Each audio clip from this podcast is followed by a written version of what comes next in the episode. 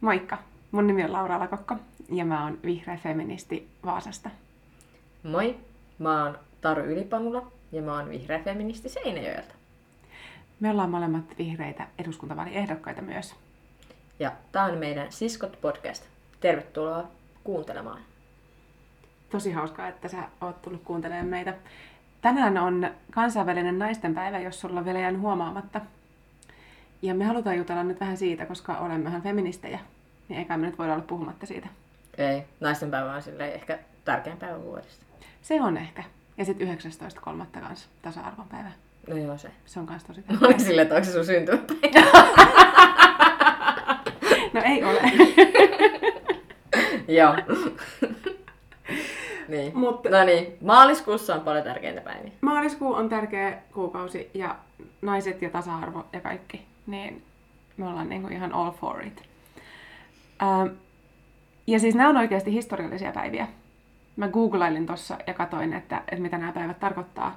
Niin 8.3. ja 19.3. on molemmat ollut sellaisia päiviä, kuin 1900-luvun alussa naiset on, eri vuosina kylläkin, mutta anyway, niin on ollut siis mielenosoituksia, joissa naiset on vaatinut just oikeutta opiskella ja oikeutta työhön ja oikeutta omistaa asioita, äänioikeutta ja kaikkea tämmöistä. Niin ne on molemmat ihan semmoisia historiallisia päiviä, että jolloin naiset on vaatinut oikeuksiaan.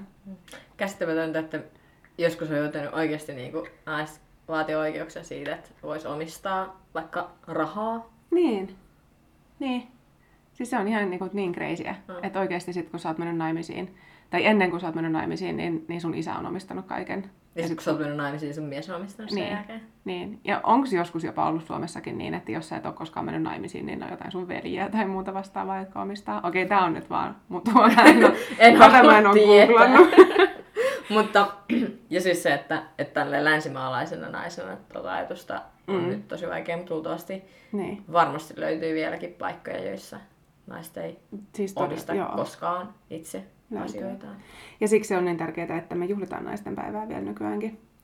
Ja se mitä me tässä nyt mietittiin just Tarun kanssa ja miksi me ruvettiin ränttäämään ja ajateltiin, että nyt pitää laittaa kyllä nauhuri päälle, niin on just toi, että siis mitä tulee kaikille mieleen naisten päivästä tai miten tosi moni jotenkin, miten naisten päivää sillai tuodaan esille monissa paikoissa, niin kun miettii sitä, että se on alkanut siitä, että naiset saa omistaa asioita ja naiset saa äänestää, ja kun vieläkin maailmassa on naisia, jotka ei saa tehdä kumpaakaan, ja sitten meille markkinoidaan naisten päivää niin kuin semmoisena päivänä, kun meidän pitää suuttua meidän puolisoille siitä, jos ne ei tuo meille kukkia, ja jos ne ei vie meitä syömään johonkin hienosti.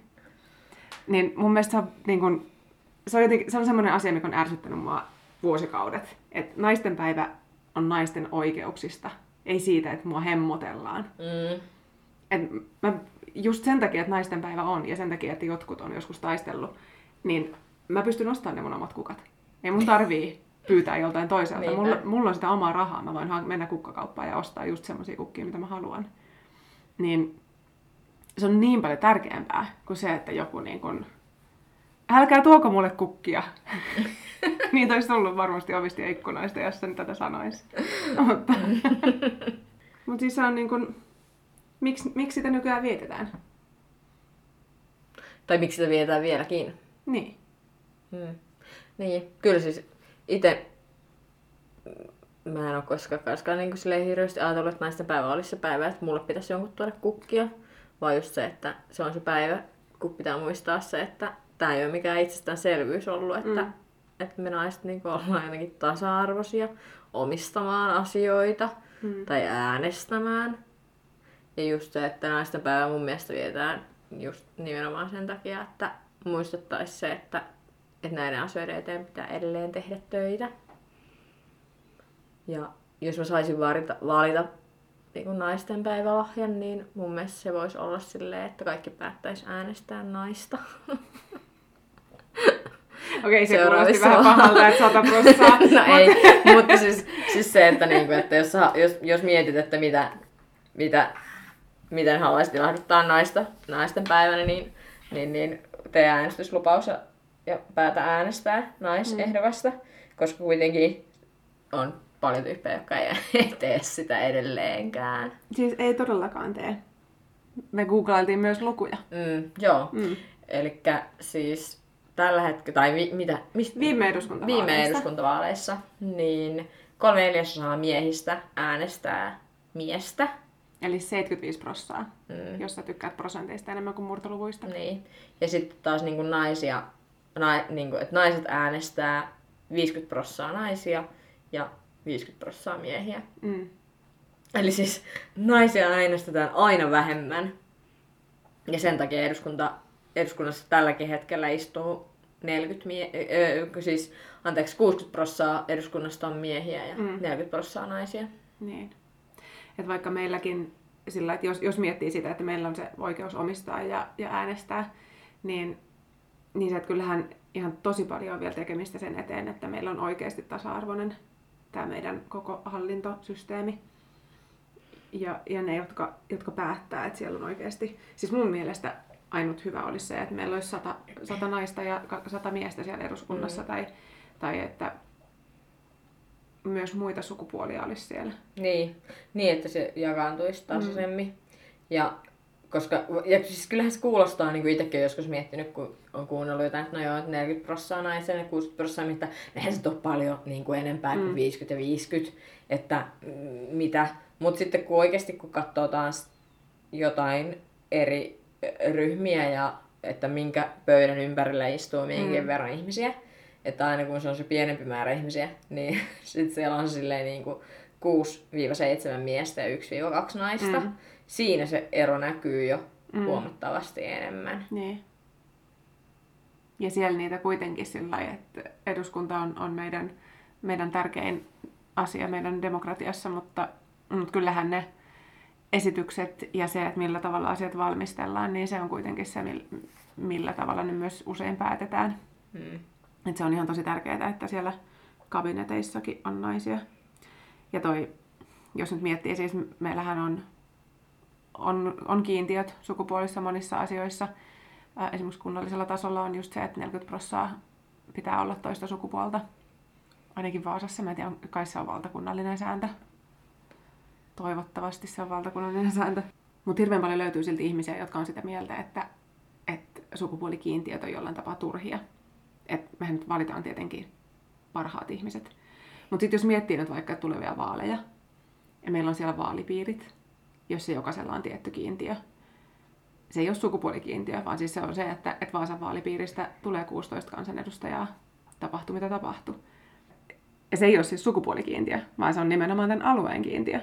Niin miksi, siis jos mä lähtisin sanomaan nyt niin kuin tyypeille, jotka vastustaa sukupuolikiintiöitä eri elimissä, niin menisin sanomaan, että no, eikö meidän eduskuntakin pitäisi niin kuin valita sen mukaan, vaan että niin kuin, no, ihmiset äänestää parhaita tyyppejä. Miksi me löytään aluerajoja siinä? Niin mä luulen, että aika monta miestä sieltä, jotka on sitä mieltä, että sukupuolikiintiöt on vähän turhia, niin olisi silleen, että ei. Kyllä meidän pitää saada muuten meidän alueen ääni kuuluviin. Niin, koska kyllähän se väkisin jakautuisi varmaan aika paljon silleen, että Etelä-Suomesta olisi niitä edustajia huomattavasti enemmän kuin esimerkiksi täältä Vaasan. Ja tästä nyt selkeytyksen vuoksi niin on sitä mieltä, että me tarvitaan niitäkin kiintiöitä, myös niitä alueellisia kiintiöitä, mutta me tarvitaan myös sukupuolikiintiöitä. Kyllä, ainakin vielä tänä aikana, jolloin niin kuin todellakin nämä luvut on tämmöiset, että silleen 75% miehistä äänestää niitä miehiä ja 50-50 naista äänestää miehiä ja naisia. Niin.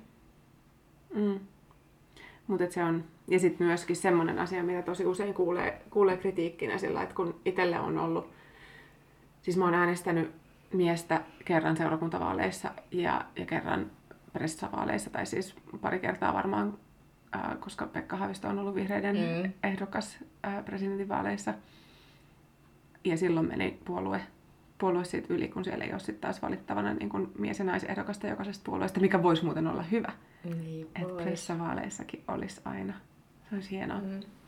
Mutta siitä huolimatta, että toki olen äänestänyt myös miehiä joskus elämän aikana, mutta mulla on siis se periaate se, että kun on semmoinen naisehdokas, jonka taakse mä pystyn menemään, niin silloin mä äänestän naista. Ja se on semmoinen asia, mitä tosi moni kritisoi, että eihän sitä voi sukupuolen perusteella tehdä sitä päätöstä. Mutta jos me nyt mietitään, että 70% miehistä 75% miehistä äänestää miestä.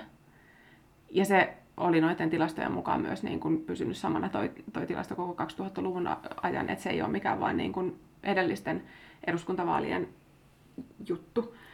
Niin okei, mä sanon ääneen sen, että mä valkkaan sukupuolen perusteella mun ehdokkaani, mutta niin kuin, eihän se, että sä teet sen alitajuisesti siksi, että sä vaan niin kuin ajattelet, että mies tietenkin on se, joka edustaa sua, niin ei se ole sen parempi syy.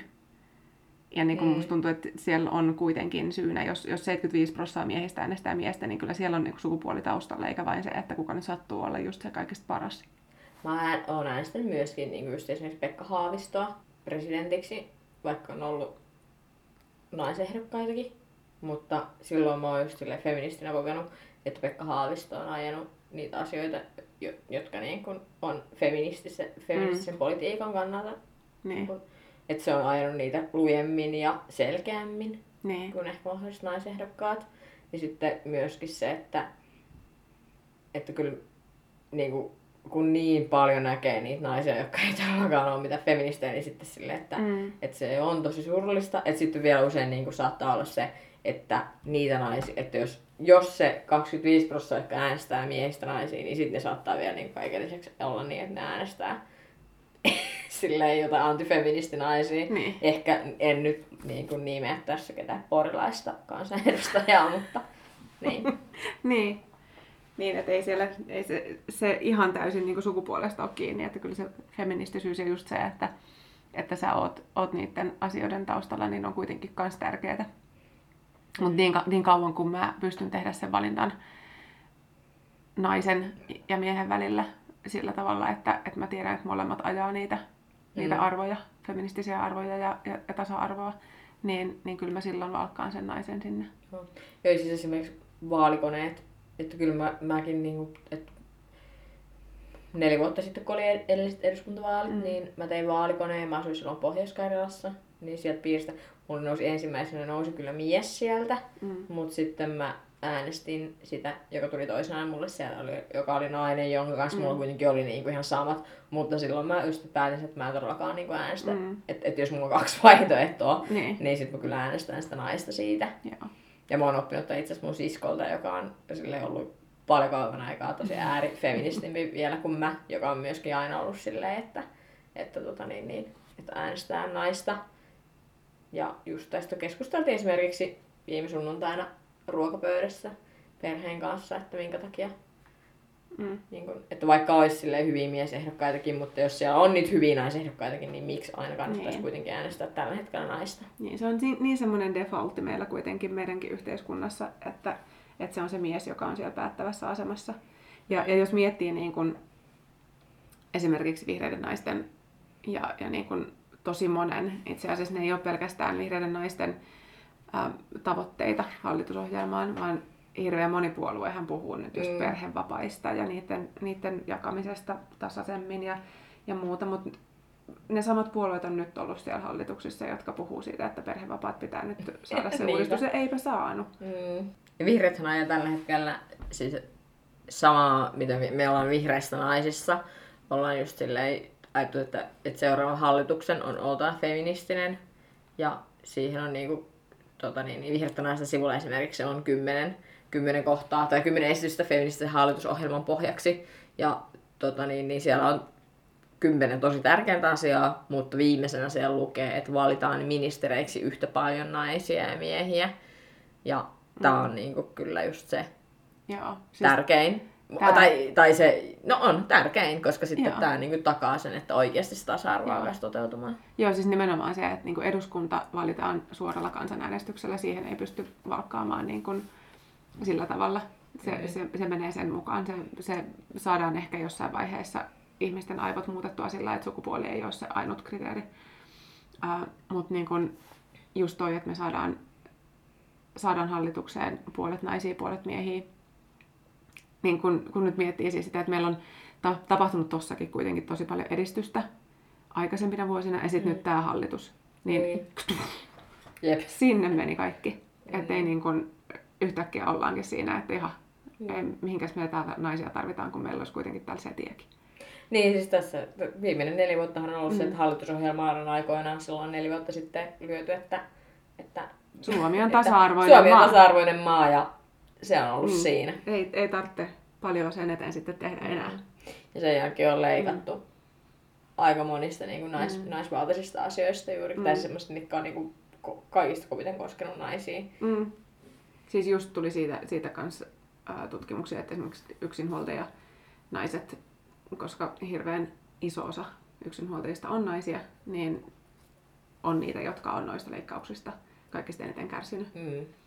Ja sitten niin kun just noi kunta-ala on semmoinen ala, jossa on naisia ylivoimaisesti eniten. Ja ne on niitä kaikkia, mistä on säästetty sitten noista lomaetuuksista ja kaiken maailman asioista. Niin semmoisia päätöksiä ne tekee sitten ne pojat meille, jos me annetaan niiden mennä sinne eduskuntaan meidän puolesta. Niin, sepä. Ja just toi on niitä syitä, minkä takia itse on lähtöön ehdokkaaksi, että puhuu siitä, että naisten asioita pitää nostaa, että tasa-arvo ei todellakaan ole vielä valmis. Mm. Ja mieti, jos saataisiin niinku edes sillä, että no okei, jos niinku miehistä 75% haluaa äänestää miehiä, mutta naisistakin 50% äänestää miehiä. Niin. Mä koen sen niinku jotenkin hirveän loukkaavana. Se on henkilökohtainen loukkaus suoraan sanottuna. Niin kun, miksi?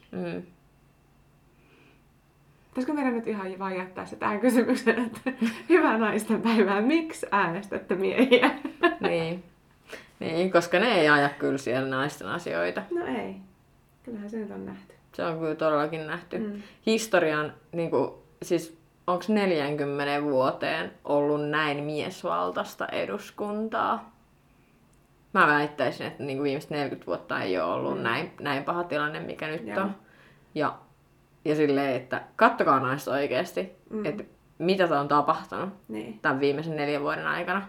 Niin ja sitten jos katsoo pitemmälle sinne historiaan, niin koska on ollut niin kun joku muu, joka olisi taistellut niistä oikeuksista, niistä äänioikeuksista ja työoikeuksista ja omistusoikeudesta, niin ei ne ole tullut miehet sanomaan meille, että hei, ottakapas tästä. Joo, ei tämä ole. Ne on niin kuin aika lailla ollut sitä vastaan. Että niin kuin jos miettii niitä asioita, mitä nyt tapahtuu, niin kyllä me tarvitaan niitä naisääniä sinne.